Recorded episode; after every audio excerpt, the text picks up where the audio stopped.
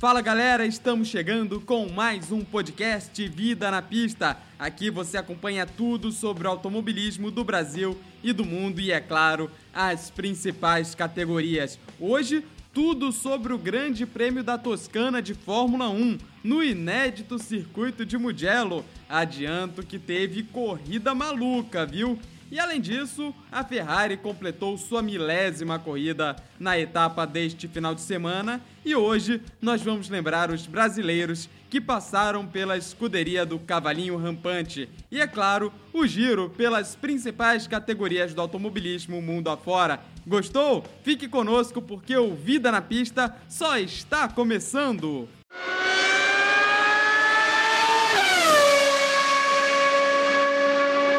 E se você esperava uma corrida movimentada na estreia de Mugello na Fórmula 1, acertou em cheio. Olha, o Grande Prêmio da Toscana foi agitadíssimo, com direito a safety car, duas interrupções por bandeira vermelha. Mas se você está pensando que a zebra passeou na pista, tal qual aconteceu em Monza com a vitória do Pierre Gasly, você está enganado, porque Lewis Hamilton confirmou o favoritismo, venceu pela nonagésima vez em sua carreira. Falta apenas uma para bater o recorde de 91 de Michael Schumacher e é uma dobradinha da Mercedes em plena casa da Ferrari. Ferrari que, falando nela, foi mais uma vez a grande decepção. Até prometeu alguma coisa, com Charles Leclerc largando em quinto, andando em terceiro boa parte da corrida, mas no final das contas, um motor fraco da Ferrari de 2020 acabou comprometendo e o Leclerc terminou apenas em oitavo lugar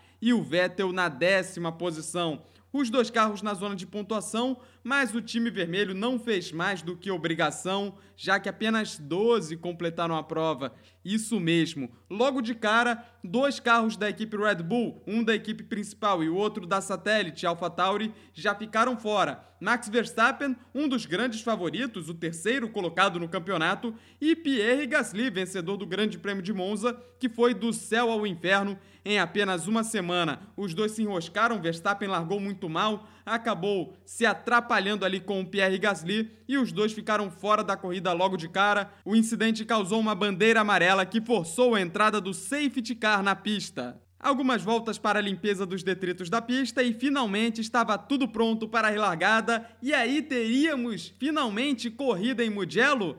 Não, senhores, porque na bandeira verde o Valtteri Bottas acabou dando uma titubeada, acelerou bastante tarde. Quem vinha atrás já estava em ritmo de corrida, acelerando com tudo, precisou frear e um pequeno engavetamento envolvendo quatro carros acabou acontecendo. Nicolas Latifi, Antônio Giovinazzi, Kevin Magnussen e o espanhol Carlos Sainz acabaram ficando de fora num verdadeiro strike na reta dos boxes antes mesmo que a bandeira verde pudesse ser agitada. Até aí, senhoras e senhores, já haviam passado nove voltas sem que houvesse corrida e por conta de vários detritos na pista, desta vez o safety car não seria suficiente e foi agitada, portanto, a primeira bandeira vermelha do Grande Prêmio da Toscana. Eu havia esquecido de comentar que na primeira largada Lewis Hamilton pole position havia perdido a liderança para o Valtteri Bottas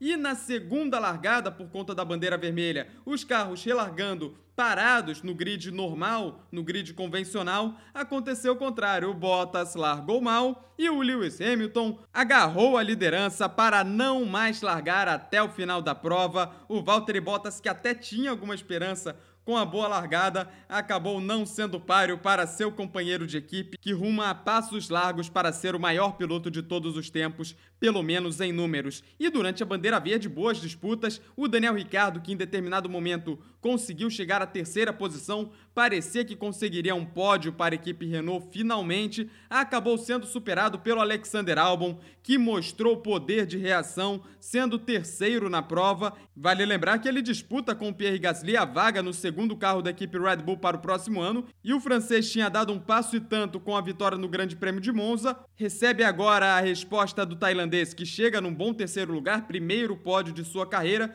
mas o piloto Alexander Albon vai precisar fazer mais ainda caso ele queira se manter na Red Bull para o ano que vem. Quem vinha tendo um grande destaque na corrida, andando sempre entre os cinco primeiros, à frente de seu companheiro de equipe, era o canadense Lance Stroll, que marcou o pódio em Monza, mas nas voltas finais acabou batendo forte na curva 9, forçando a segunda bandeira vermelha. Já nas 15 voltas finais, o que prometia um grande resultado, tentava ali seu segundo pódio consecutivo, acabou saindo de traseira na curva 9, batendo forte na barreira de pneus, o que causou a bandeira vermelha, que foi acionada para que a barreira de pneus pudesse ser recolocada. O Grande Prêmio da Toscana terminou com vitória de Lewis Hamilton, seguido por Valtteri Bottas, fechando a dobradinha da Mercedes. Alex Albon foi o terceiro, seguido por Daniel Ricciardo. Sérgio Pérez, da Racing Point, terminou em quinto, Lando Norris o sexto. Daniel Kvyat o sétimo. Charles Leclerc salvou um oitavo lugar para a Ferrari. Kimi Raikkonen marcou seus primeiros pontos na temporada com a Alfa Romeo, chegando na nona posição. E Sebastian Vettel completou a zona de pontuação. O campeonato segue com a liderança isolada de Lewis Hamilton, seguido por Valtteri Bottas. Max Verstappen ainda é o terceiro colocado, apesar do abandono. Lando Norris da McLaren subiu para a quarta posição e Alex Albon completa os cinco primeiros. A Fórmula 1 volta daqui a duas semanas com o Grande Prêmio da Rússia no Autódromo no Parque Olímpico de Sochi.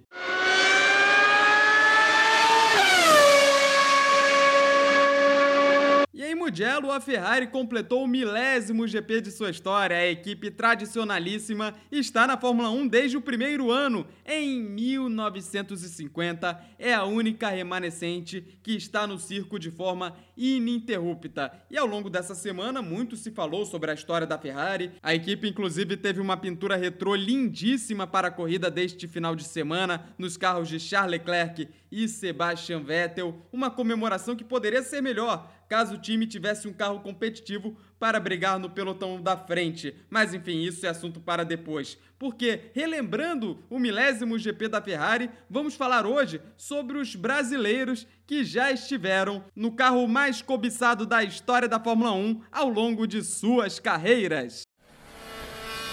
So box, box, box.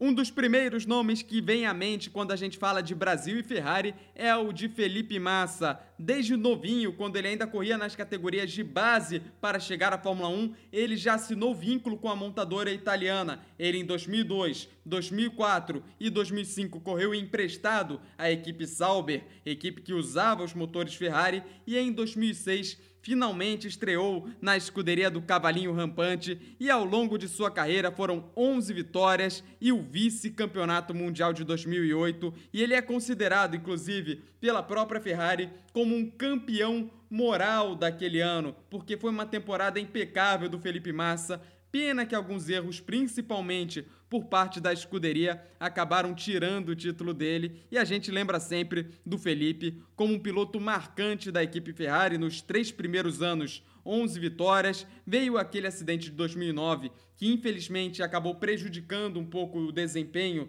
do Felipe junto com a mudança de regulamento e ele ainda assim ficou até 2013 na equipe, onde ele conquistou enorme respeito, além do principal que é o carinho dos tifosi. Aí vem Felipe Massa, é só acelerar. Venha lá, Felipe, na ponta dos dedos. Arquibancada, todo mundo de pé. É o Brasil para ganhar com Felipe Massa. Você merece, Felipe. Felipe, lá vem ele. Capricha, vibrando dentro do carro. Já largou o volante. Lá vem ele. Felipe, Felipe, Felipe, Felipe Massa do Brasil.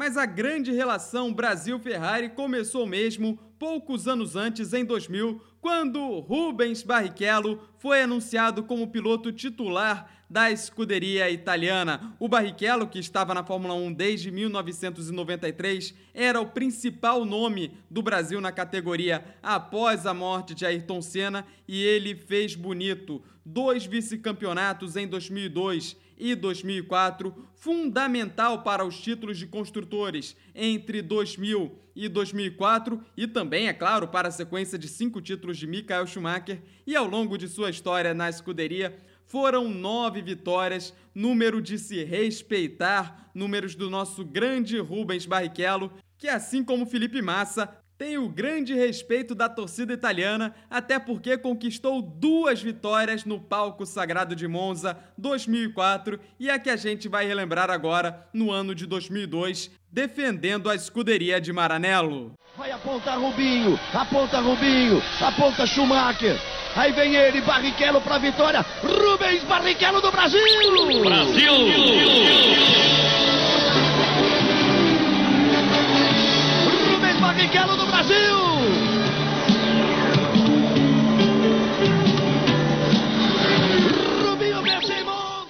E agora vamos relembrar outros dois pilotos que, embora não tenham sido titulares, colaboraram para o sucesso da equipe italiana. Primeiro, vamos falar de Luciano Burti. Ele foi piloto de testes entre 2002 e 2004, uma das fases mais vitoriosas da equipe. Nessa época, o Felipe Massa era contratado como piloto júnior e corria na equipe Sauber, e o Rubinho estava como titular ao lado de Michael Schumacher, nos anos gloriosos dos títulos de construtores e dos campeonatos seguidos de Michael Schumacher, a gente deve acreditar ao Luciano Burti, piloto de testes, aquele que atuava nos bastidores, participação nessa era histórica da equipe italiana. E outro piloto de testes também teve uma colaboração muito grande para a equipe e ele, inclusive, é dito por muitos, merecia ter sido titular da Ferrari, pelo menos durante uma temporada. Eu estou falando de Roberto Pupo Moreno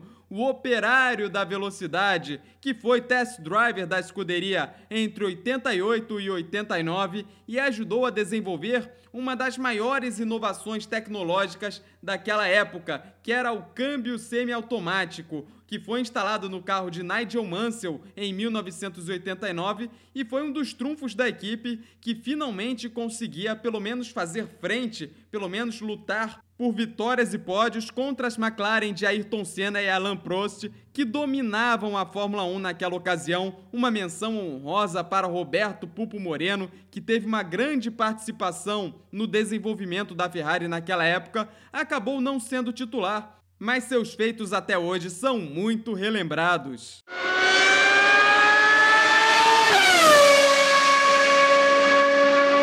Chegou a hora do nosso giro pelas demais categorias. Vamos começar falando de NASCAR. A NASCAR que já vive os seus playoffs para a decisão do título da temporada 2020, conheceu mais um classificado para a fase dos 12. Estamos vivendo a fase dos 16 e a próxima é a fase dos 12. O Kevin Harvick já estava classificado e agora Danny Hamlin e Brad Keselowski já garantem vaga ao Brad, que venceu a corrida deste final de semana em Richmond, vaga legítima ali conquistada com vitória, e também o Danny Hamlin, que por pontos já está automaticamente classificado para a próxima fase. E a próxima corrida é já no próximo final de semana no oval de Bristol. Falando também de Fórmula Indy, neste final de semana teve rodada dupla de Mid-Ohio, que finalmente foi realizada duas corridas meio que mornas ali. Na primeira de sábado, Will Power fez a pole position e ganhou a corrida. Primeira vitória do australiano neste ano,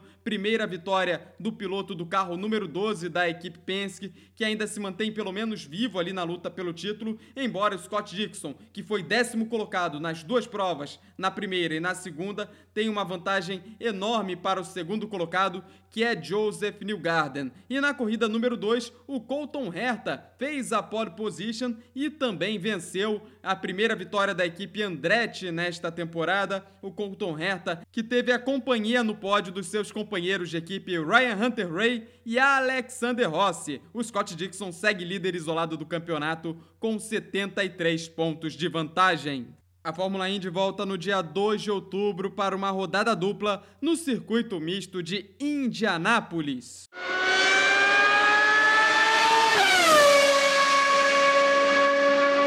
Bandeira quadriculada no Vida na Pista desta semana. Voltamos com uma edição inédita na segunda-feira que vem. Quero agradecer a você que vem acompanhando o nosso trabalho pelas plataformas Spotify, Deezer, iTunes e Google Podcasts e saudar a você que nos ouve pela Rádio Esporte Metropolitano, onde eu venho comentando as corridas de Fórmula 1 narradas brilhantemente pelo querido amigo Eduardo Silva. A você que nos ouve pela Esporte Metropolitano, convido você a nos acompanhar também pelas plataformas E a você que nos ouve pelas plataformas, eu convido você a nos acompanhar toda segunda-feira, às 7 da noite, na Rádio Esporte Metropolitano e, é claro, também as nossas transmissões do Mundial de Fórmula 1.